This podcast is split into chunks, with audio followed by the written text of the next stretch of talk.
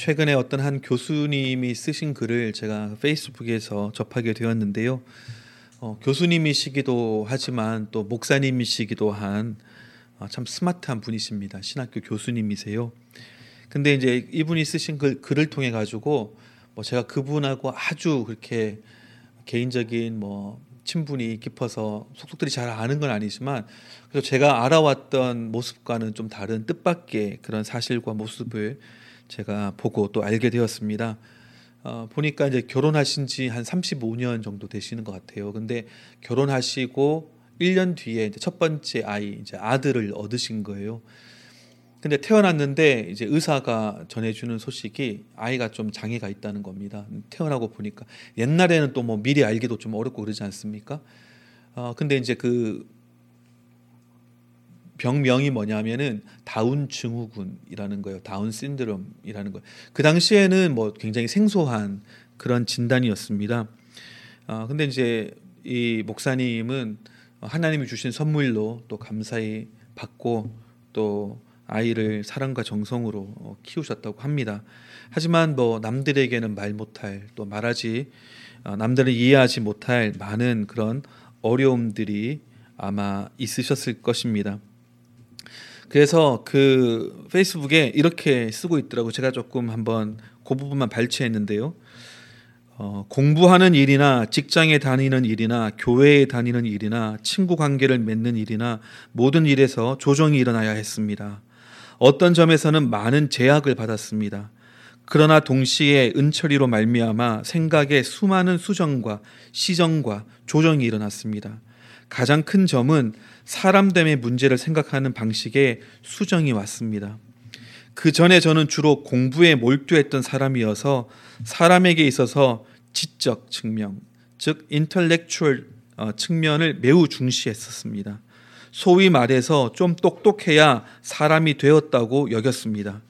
그런데 다운 증후군이라는 장애를 지닌 아들과 평생을 살아가야 하는 입장이 되면서 사람됨의 문제, 인격의 문제를 보는 시각이 점차 달라지게 되었습니다. 그리고 그런 시각 수정은 저의 신학의 수정과 형성에 그야말로 지대한 영향을 주었습니다. 삶과 문화와 세계를 바라보는 눈이 달라지고 입장이 달라졌습니다. 교회를 이해하는 입장도 달라졌습니다. 많은 것에서 차이가 생겼다는 거죠. 어, 특히 신학자로서, 목회자로서 어, 신학을 공부하고 성경을 읽고 교회를 바라보고 사람들을 이해하고 세상을 바라보는 눈이 이 아들로 인해서 바뀌었다고 하는 겁니다. 뭐, 물론 그 교수님이 원했던 것은 아니었겠지만 그리고 결코 어, 쉬운 길은 아니었겠지만 이를 통해서 이 교수님에게는 다른 사람들이 쉬이 갖지 못할 그 관점과 이해가 오게 되었다는 거죠. 어떤 상황에서든지 하나님의 성품을 발견하고 경험하는 것은 우리한테 가장 큰 소망이고 또 힘입니다. 이걸 통해서도 하나님이 어떤 분이신지를 알게 되고 사람을 어떻게 세상을 어떻게 바라봐야 할지를 어, 제대로 알게 되었다는 거죠. 이 아들이 아니었다면 결코 가지지 못할 그 관점을 가지게 되었다는 겁니다. 아, 그럼 목사님, 그럼 뭐 그러면은 뭐 하나님이 그런 걸 알려주시기 위해 가지고 세상을 바라보는 눈을 바꿔주시기 위해서 그럼 하나님이 일부러 다운 증후군 아들을 주신 건가요? 아마 이렇게 질문하시는 분들도 어, 계실 겁니다. 하나님께서는 우리의 고난을 통해서도 아름다운 것을 충분히 또 능히 이끌어내실 수 있는 분입니다. 근데 이제 질문은 그런 거죠. 그럼 그 고난은 하나님이 주시는 것인가? 그런 아름다운 것을 이끌어내시기 위해 가지고 고난도 우리에게 어려움도 우리에게 주시는 것인가? 많은 사람들이 그렇게 생각합니다. 근데 그건 잘못된 생각이에요. 여러분 기본적으로 가지셔야 될 생각은 뭐냐면은 내가 누군가에게 무엇을 준다라고 했을 때는 내가 없는 것을 줄 수는 없습니다. 어, 뭐 저 뒤에 이제 호준 형제가 앉아 있는데 어, 뭐 마스크를 끼고 있습니다만은 내가 호준 형제한테 내가 너한테 어, 코로나 바이러스를 줄 거야. 아무리 말을 해도 내가 그 병균을 가지고 있지 않으면 줄 수가 없잖아요. 그런 것처럼 하나님에게는 적절치 않은 비유였나요? 네, 하나님에게는 없는 것을 주실 수 없어요. 그러니까 하나님에게는 조금의 어두움도 없으시고 조금의 악함도 없으시고 하나님은 오직 빛이시고 밝으시고 아름다우시고 선하시고 완전하신 분이세요. 그렇기 때문에 그런 죄와 그런 어떤 어려움과 핍박과 고난과 그런 것들을 우리에게 일부러 주시는 분은 아닙니다. 주실 수 없어요. 왜? 가지고 계시지 않기 때문에. 우리가 보고 겪는 수많은 고난과 어두움과 절망들은 하나님께서 주신 것이 아니죠. 사실은 우리가 거슬러 올라가면 아담과 하와가 죄와 사망의 문을 활짝 열어 제치면서 그 문을 통해서 흘러 들어오게 된 죄의 결과이고 열매들 아니겠습니까? 하나님 없이도 살아갈 수 있다고 착각했던 그 우리 선택의 결과들을 우리가 거두는 것들이 훨씬 더 많죠. 우리 삶 가운데서도. 하지만 참 감사한 것은 다행인 것은 그 가운데서도 하나님은 얼마든지 하나님의 선하신 뜻을 이루실 수 있는 분이다라고 하는 것이 우리에게는 복음이고 우리에게는 소망이 되는 것 아니겠습니까? 그냥 내버려 두지 않으시고 죄된 세상을 보고 혀차면서 손가락질하고 계신 것이 아니라 죄악된 세상을 이처럼 사랑하사 독생자를 우리에게 주셔서 구원받을 수 있는 그 길을 여신 것이 하나님이십니다. 우리가 이 땅을 살아가다 보면 여전히 이해할 수 없고 받아들이기 힘든 일들이 여전히 존재합니다. 원하지 않고 피하고 싶은 일들도 뜻하지 않게 찾아오기도 합니다. 이 지금 서부 지역을 휩쓸고 있는 캘리포니아부터 오레곤, 워싱턴주까지 휩쓸고 있는 이 불길이 하나님의 심판인가? 그런 질문들을 가질 수 있죠. 그럴 수도 있고 아닐 수도 있습니다. 그게 중요한 게 아니에요. 하나님의 심판이다 할지라도 하나님의 심판은 항상 condemnation 우리를 멸망케 하고 저주케 하는 것이 아니라 저지먼트라고 하지 않습니까? 저지먼트라고 하는 것은 무엇이냐면은 무엇이든지 어그러진 것을 바로잡는 거예요. 굽어진 것을 곧게 하는 것입니다. 그리고 억울한 것을 송사를 들어 주시는 거예요. 눈물을 닦아 주시는 것이 하나님의 심판입니다. 하나님의 심판을 통해서 모든 것을 회복할 수 있다면 그건 우리에게 축복인 것이죠.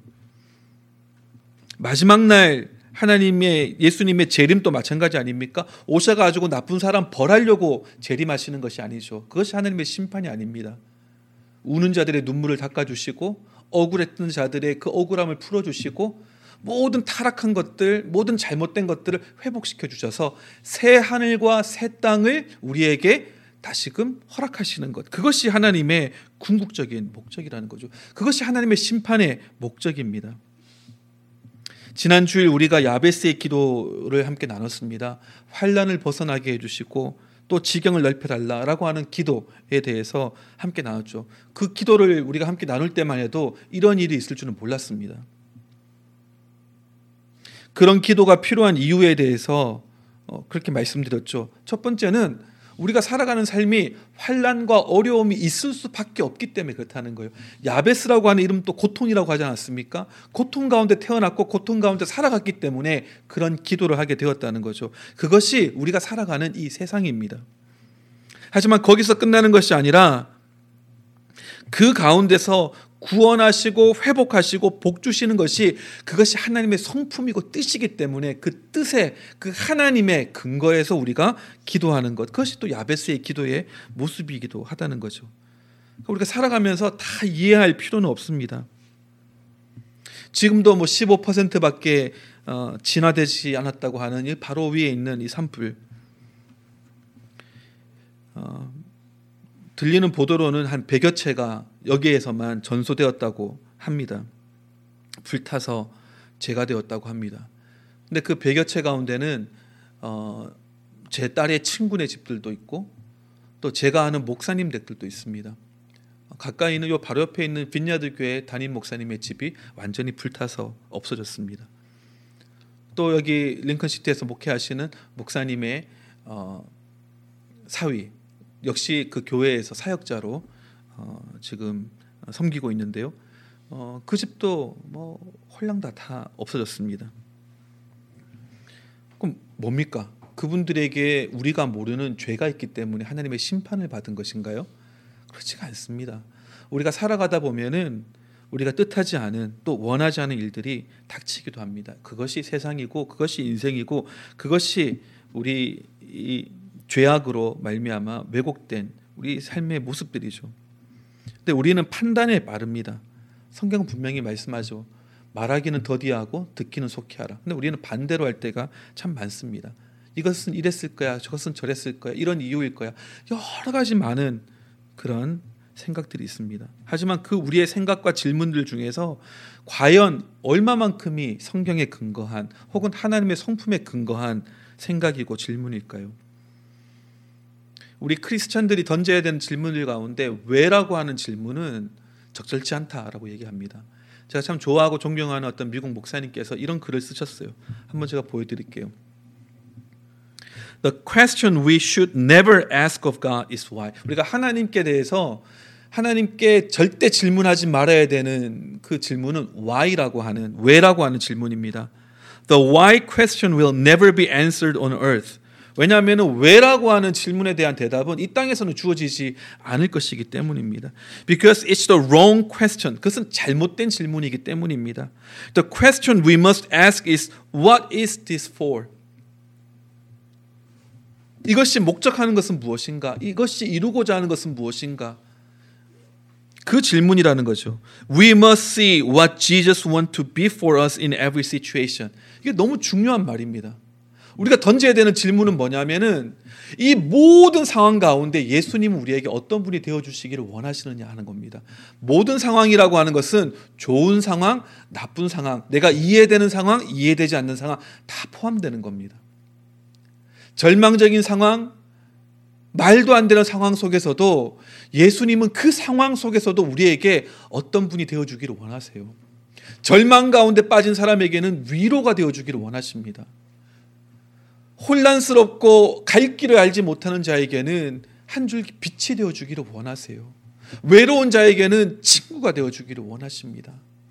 고아와 같이 있는 자에게는 엄마와 같이 아빠와 같이 그런 사랑으로 다가와 주기를 원하세요. 모든 상황 속에서 어떤 하나님의 성품과 마음과 뜻과 능력과 계획이 드러나느냐, 보여지느냐, 그것이 중요하다는 거죠. God always wants to be true to his name, to be the I am. I am이 뭡니까? 불붙은 가시덤불 나무에서 나타나셨던 하나님이 어, 모세가 누가 보냈다고 얘기할까요? 했더니 대답했던 것이 I am. I am that I am. 나는 스스로 있는 자라. 혹은 나는 존재하는 자라. Whatever is happening in your life right now, I am is with you. 여러분 삶에서 어떤 일이 일어나는지 상관없이 나는 스스로 있는 자라 혹은 I am이라고 하는 분이 늘 함께 계신다는 겁니다. 그렇기 때문에 하나님 이 상황 가운데 하나님 나에게 어떤 모습으로 다가오기를 원하십니까? 내가 어떤 하나님의 모습을 이 순간 내가 보기 원하십니까? 맛보기 원하십니까? 경험하기 원하십니까? 그것이 우리 크리스찬들이 던져야 되는 올바른 질문이라는 거지. 왜 나에게 이런 일이, 왜 저 사람에게 저런 일이? 이것은 올바른 질문이 아니라는 겁니다. 왜? 하나님이 주시는 것이 아니기 때문에 그래요. 그리고 어떠한 어두움과 절망 속에서도 하나님의 성품은 반드시 드러날 수 있기 때문입니다. 우리가 위기와 고난 속에서 던져야 할 질문과 찾아야 할 대답은 그렇기 때문에 모든 것이 하나님을 중심으로 이루어져야 합니다. 오늘 본문 말씀 보시면은 선지자 엘리사가 죽게 되었습니다. 엘리사는 엘리야를 뒤이어서 선지자가 된 분 아니겠습니까? 죽게 되니까 이스라엘 왕이 찾아왔어요. 요아스가 와서 막 눈물을 흘리면서 슬퍼합니다. 왜요?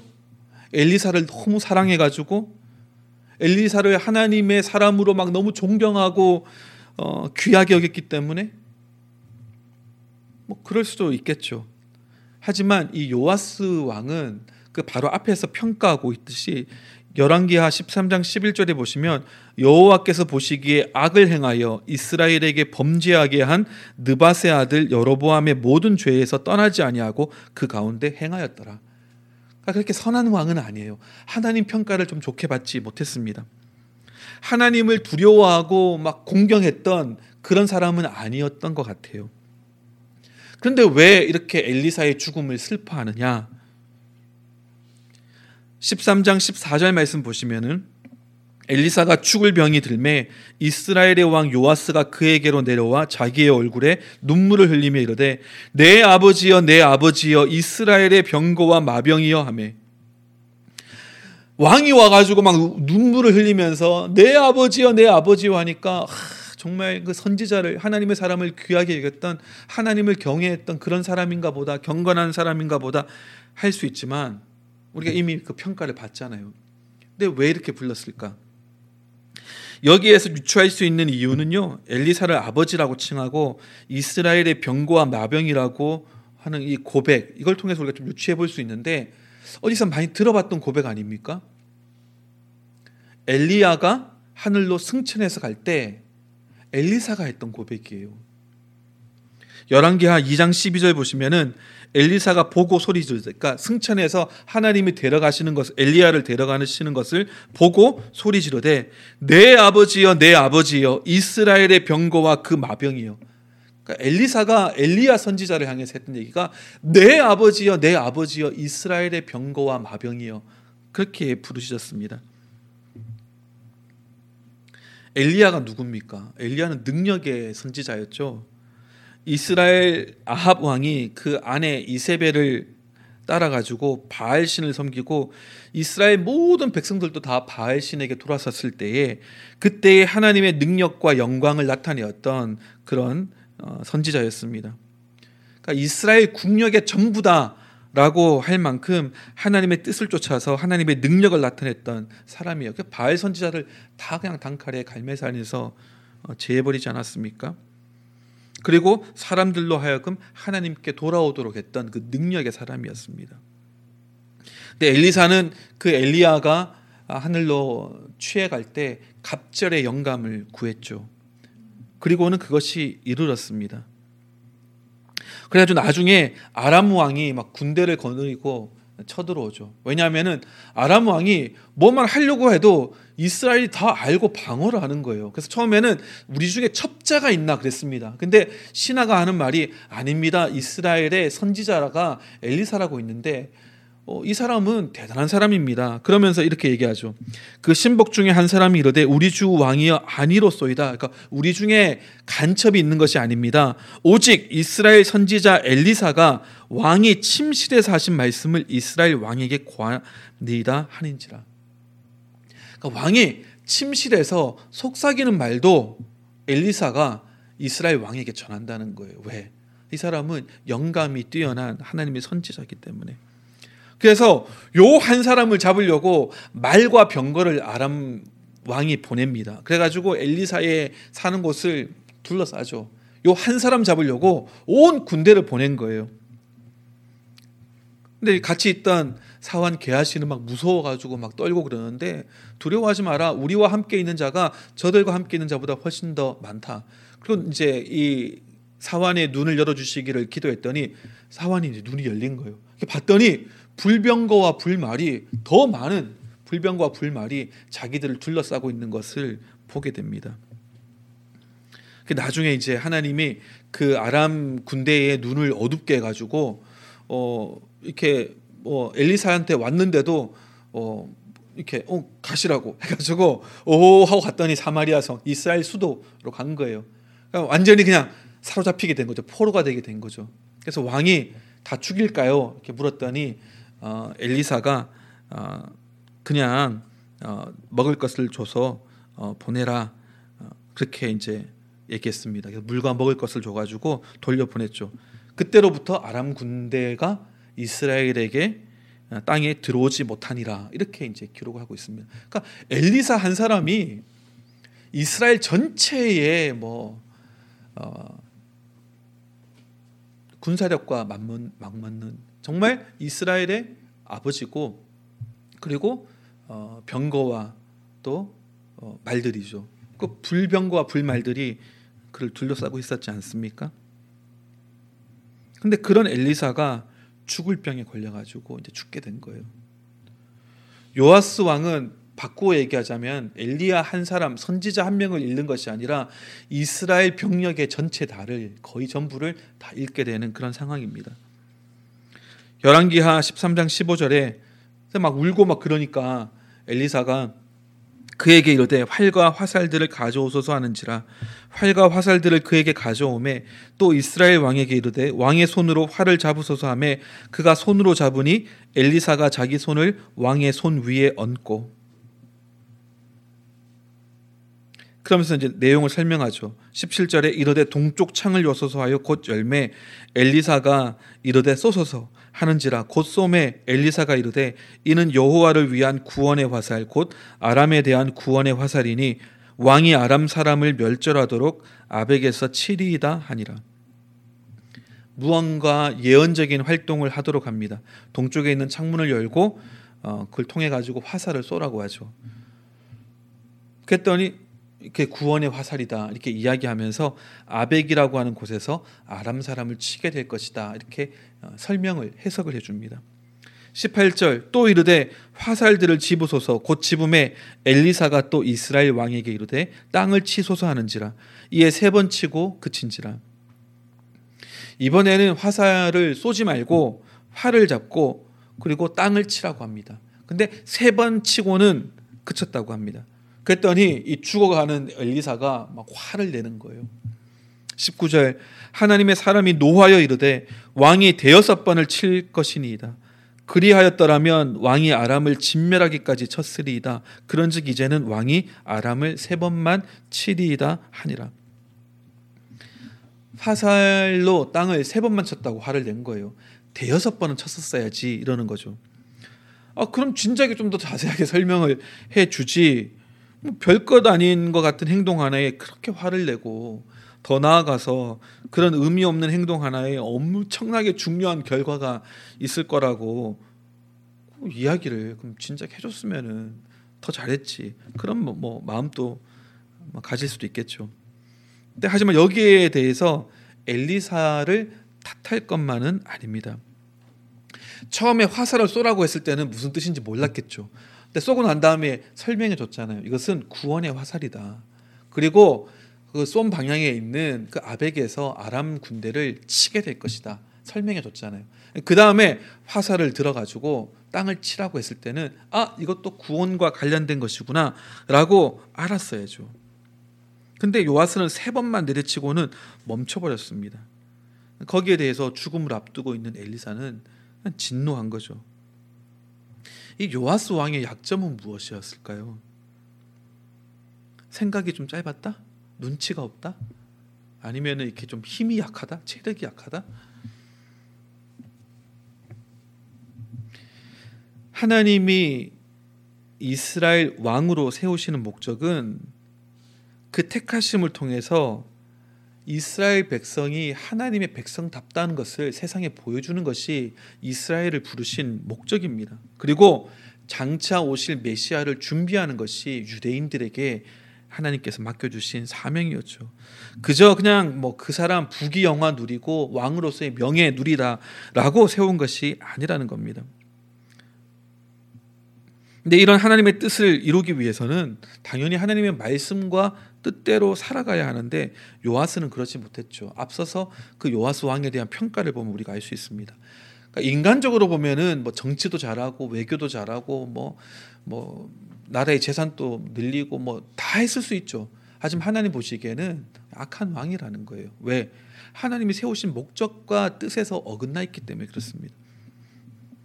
그럼에도 엘리사가 하나님의 사람으로서 하나님의 일하심을 나타내 보이는 통로가 된 것은 요아스라고 하는 왕의 그 왕 개인 한 사람을 위해서가 아니라 이스라엘 나라와 족속을 향하신 하나님의 뜻을 이루, 이루 기 위함이었어요. 그렇게 죽음을 앞둔 마당에서도 장차 이스라엘의 운명과 싸움에 대해서 이야기하고 하나님의 약속과 도우심을 전달해 주고자 애쓰고 있는 거죠. 근데 문제는 요아스는 그런 생각이 없어요. 당장 내가 곤란에 처하게 된 것, 당장 내가 의지했던 엘리사가 이 이스라엘 정말 병력의 대부분이라고 해도 과언이 아닌 이 사람이 죽게 되어서 내가 지금 곤란하게 된 이 상황, 내가 망하게 된 이 상황, 거기밖에는 지금 마음이 없는 거예요. 그러니까 막 그것 때문에 자기가 슬퍼가지고 막 마음이 막 암담해가지고 참담해가지고 지금 울고 있는 거지. 자기를 통해서 하나님께서 이스라엘 백성 가운데 어떤 일을 하시고자 하는지 아무런 관심이 없어요. 오히려 지금 죽어가는 엘리사는 그것을 바라보니까 왕에게 악한 왕이라고 평가받는 그 왕에게도 예언적인 그런 메시지를 주면서 하나님의 어, 일하심을 어, 경험할 수 있도록 하는 거죠. 엘리사의 죽음을 두고 슬퍼하는 것도 고백은 똑같았습니다. 아버지여 아버지여 이스라엘의 마병이여 마병과 병거여 말은 똑같았지만 마음은 달랐죠. 엘리사는 엘리야가 하늘로 올라갈 때 엘리야가 가면 어떡합니까? 하나님의 사람, 하나님의 뜻을 이룰 사람. 이 사람이 이제 가버리면은 그럼 이제 우리 이스라엘은 어떡합니까? 그러니까 내가 아, 난 저 사람보다 좀 더 유명한 사람이 돼야지. 내가 좀 더 영빨 있는 사람이 돼야지 해서 갑절의 영감을 구한 것이 아니죠. 자기가 부족한 것을 알기에 이 공백을 메꾸기 위해 가지고 하나님께 그 은혜를 구하신 거, 구한 겁니다. 고백은 똑같았죠. 아버지여 아버지여 이스라엘 마병과 병거요. 하지만 이 요아스 왕의 마음과 생각은 전혀 달랐습니다. 당신이 없으면 나는 망합니다. 당신이 죽으면 나는 어떡합니까? 그냥 그 슬픔이에요. 엘리사의 존재가 없어지는 것에 대한 두려움이 큰 것이지 하나님의 사람, 하나님의 일하심에 대한 간절한 부르짖음은 아니었던 것이라는 거죠. 그렇지 않았다면 세 번이 아니라 30번, 300번이라도 내리쳤을 겁니다. 왜? 하나님의 도우심과 약속만을 바라고 의지했다면 아, 구원의 화살이 하나님께서 주시는 구원의 일하심이라면서요. 그것도 하나님을 위한 즉 하나님이 일하시고 도우시는 목적은 하나님의 뜻을 이루기 위한 것이라는 걸 분명히 이야기해 줬습니다. 그럼 내려치라고 하면은 하나님의 도움이 나는 필요합니다. 당신이 떠나가더라도 우리는 하나님의 도움이 필요합니다.라고 했으면은 뭐 수십 번 수백 번을 내려쳤겠죠. 근데 지금은 마음이 슬프고 내가 죽게 됐는데 하라고 하니까 마지못해 하는 거예요. 관심은 나의 안 위에 있는 것이 이스라엘의 안위 혹은 하나님의 뜻에 있지 않았다는 거죠. 이것이 우리의 약점입니다. 내가 지금 이때 이 세상을 향한 하나님의 그 뜻을 이루는 그 퍼즐의 일부분인 것을 우리가 몰라요. 아 저는 그냥 이렇게 예수 믿고 살다가 큰 근심 걱정 없이 어, 그냥 호상 치르고 그냥 잘 하나님께 복귀하면은 좋겠습니다. 이게 소박하고 겸손한 생각이 아니라 하나님의 마음을 모르는 생각입니다. 내가 하필이면 지금 이때에 이 세상에 하나님께서 존재하게 하신 것에는 반드시 그 이유와 목적이 있다는 거예요. 그리고 우리가 아니면은 채울 수 없는 그 퍼즐의 피스가 우리라는 사실입니다. 거기에 대한 큰 관점이 필요합니다. 우리가 늘 다윗 왕과 사울 왕을 비교하지 않습니까? 다윗과 사울의 가장 큰 차이는 다윗은 늘 하나님을 신경 쓰고 하나님과의 관계를 늘 가졌던 사람입니다. 반대로 사울 왕은 사람들을 신경 쓰고 이 땅의 것들만을 바라보았던 사람입니다. 사도행전 13장 22절에 패하시고 다윗을 왕으로 세우시고 증언하여 이르시되 내가 이세의 아들 다윗을 만나니 내 마음에 맞는 사람이라 내 뜻을 다 이루리라 하시더니 우리는 흔히 이 본문을 대할 때 하나님의 마음에 합한 자, 하나님의 마음에 맞는 자 이것만 강조합니다. 다윗은 하나님의 마음에 맞는 자, 합한 자. 나도 하나님의 마음에 맞는 자가 되기 원합니다. 합한 자가 되기 원합니다. 뭐 그런 기도는 많이 했을 겁니다. 근데 왜 무엇이 하나님의 마음에 맞는 것이었는지, 왜 하나님이 그래서 어, 다윗을 부르셨는지에 대해서는 별로 생각하지 않아요. 그 목적이 뭐라고요? 하나님의 뜻을 다 이루기 위해서 택했다는 겁니다. 근데 그 목적에 다윗의 마음이 하나님 마음에 너무 맞았다는 거예요. 내가 이제 정말 시골의 목동에서 그냥 막내에서 내가 좀 출세해가지고 왕으로 됐습니다. 내 신앙 간증입니다. 할렐루야 모든 영광을 하나님께 이게 아니라 하나님께서 이스라엘을 통해서 이루시고자 했던 그 뜻을 이루고자 하는 마음이 다윗에게 있었다는 거예요. 그리고 그 마음이 하나님의 마음에 딱 맞았다는 겁니다. 그래서 하나님은 아무것도 아니었던 다윗을 들어가지고 이스라엘 목자로 왕으로 삼으신 거예요. 왜? 다윗을 통해서 하나님의 뜻을 다 이루고자 했기 때문에. 다윗은요 실수와 실패가 많았던 사람입니다. 하지만 그의 중심은 늘 하나님을 향했고 그의 사명은 하나님의 뜻을 이루는 것이었어요.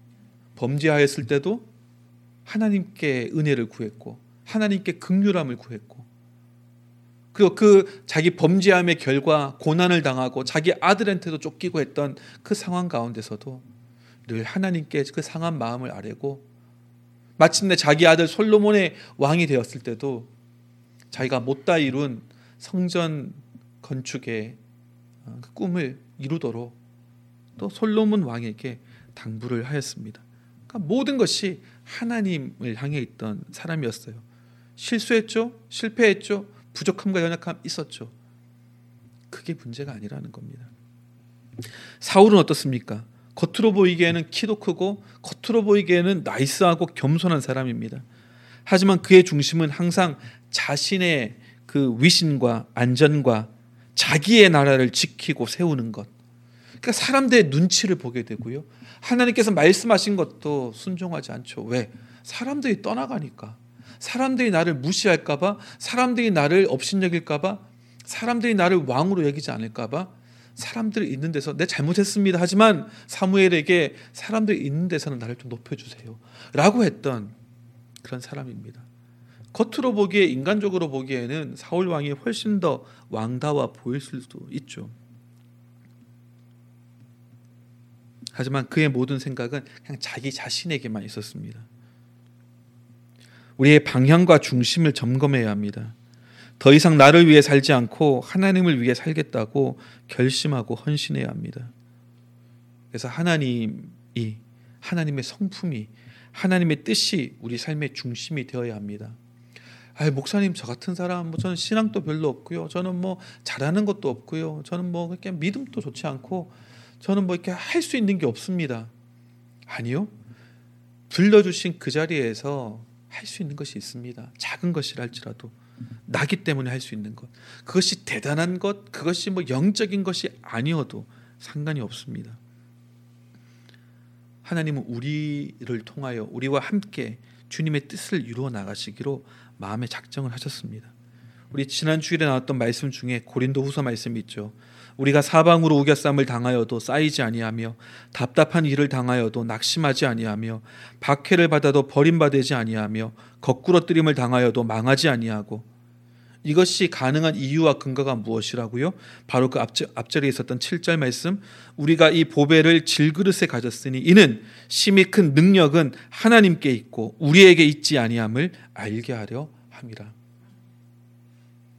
네, 이 질그릇이 대단해서가 아니라 질그릇 안에 보배, 즉 하나님이 계시기 때문에 그 능력이 얼마나 큰지를 하나님께서 보이기 원하신다는 거죠. 그것이 나에게 있는 것이 아니라 내 안에 계신 하나님께 있음을 우리로 알게 하기 위해서. 그러면 전적으로 하나님께 나가게 되죠. 의지하게 되죠. 구하게 되죠. 하나님의 말씀대로 그 길, 길을 걸어가게 되죠. 이 사실을 안다면 진정 믿는다면 그때 담대함이 옵니다. 그리고 두려움 없이 구하게 됩니다. 상황이 환경이 우리를 규정하도록 내버려 두지 않습니다. 오히려 이 상황 가운데서 하나님은 나에게 내가 지금까지 알지 못했고 경험하지 못했던 어떠한 하나님의 성품으로 능력으로 지혜로 다가오기를 원하시는가? 내가 경험하기를 원하시는가? 오히려 그것에 더 우리의 포커스가 가겠죠. 그리고 거기에 합당한 우리의 반응을 보이게 될 겁니다. 성경을 보면요. 하나님께 기도하고 강구해서 축복을 누린 사람들이 많이 있죠. 백부장과 그 하인들 우리 얘기도 했었고요.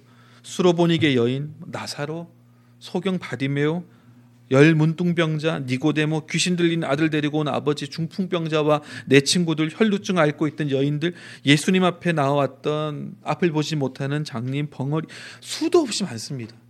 예수님께 나와서 주님께 은혜와 긍휼히 여기심을 구했던 자들은 다 축복을 받았습니다. 근데 성경에서 내가 간구하지 않고도 축복받은 경우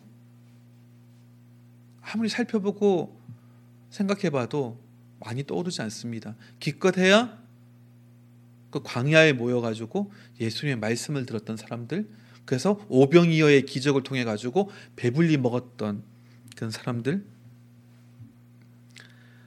빵 한 조각, 생선 하나 먹고 갔습니다.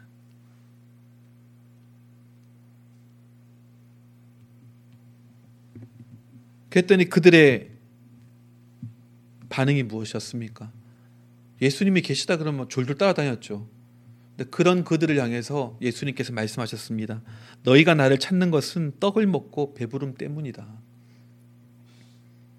오히려 어려움과 환란과 시련 가운데서 하나님께 나아가서 간구했던 사람들은 하나님의 도우심을 받고 하나님을 인격적으로 예수님을 인격적으로 만나게 되어지고 그 삶이 바뀌게 되어집니다. 하지만 내가 구하지도 않고 간구하지도 않았는데 하나님의 축복을 받아 누린 사람은 고마운지도 몰라요. 그리고 하나님을 쫓는 것도 하나님 때문에 쫓는 것이 아니라 저 하나님 따라다니면은 내가 떡국물 떨어지는 것이 있겠지라고 하는 이기적인 생각 때문에 찾을 수 있다는 거죠. 주님을 찾고 하나님께 나아가는 우리 쪽에서의 반응이 필요합니다. 이 말은 우리의 노력이나 행위를 강조하려고 하는 말이 아닙니다. 오히려 우리의 마음이 누구에게 향하고 있느냐, 어디에 머무느냐에 따라서 우리가 보이는 반응이 달라질 수밖에 없다. 이것을 이야기하고 싶은 거죠. 방향의 문제입니다. 야베스 고통 중에 태어나 환란 가운데 있었지만 거기에 체념하고 순응하며 살아간 것이 아니라 이것을 뒤집어 달라고 하나님께 간구했습니다. 기도했습니다. 그래서 오히려 고난이 형제들보다 존귀한 자로 일컬음 받으면서 하나님 또 이 야베스에 대해서는 성경에 두 구절이라도 꼭 남기고자 언급하고 지나가야겠다 라고 마음먹게 된 그 사람이 되었습니다. 그가 이기적이었기 때문에 복만을 구했기 때문에 아니요.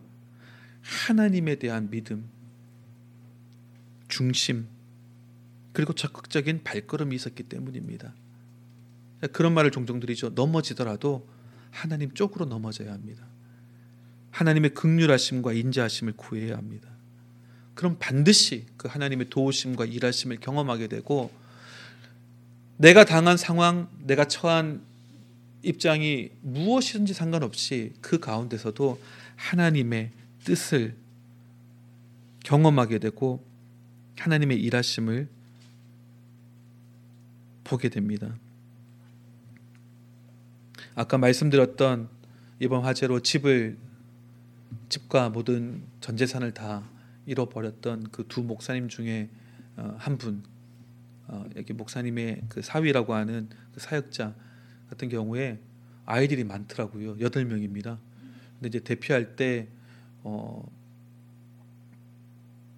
우리 집사님도 막 굉장히 급하게 나오셨다고 제가 얘기 들었는데 뭐 급하게 나오니까 벤 하나에다가 애들 싣고 가지고 올 수 있는 거 그냥 손에 잡히는 거 가지고 나왔겠죠.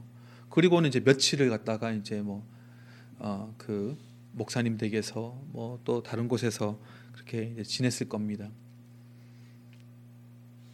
어 뉴포트에 가면은 사우스 비치 철치라고 있습니다. 그러니까 여기 사람들이 굉장히 많이 가고 목사님도 제가 개인적으로 한 번도 못 만나봤지만 어 뭐 페이스북이나 이런 걸로 통해서 보면 참 열정이 많으시고 어, 그런 분이다 이런 것들을 느낍니다.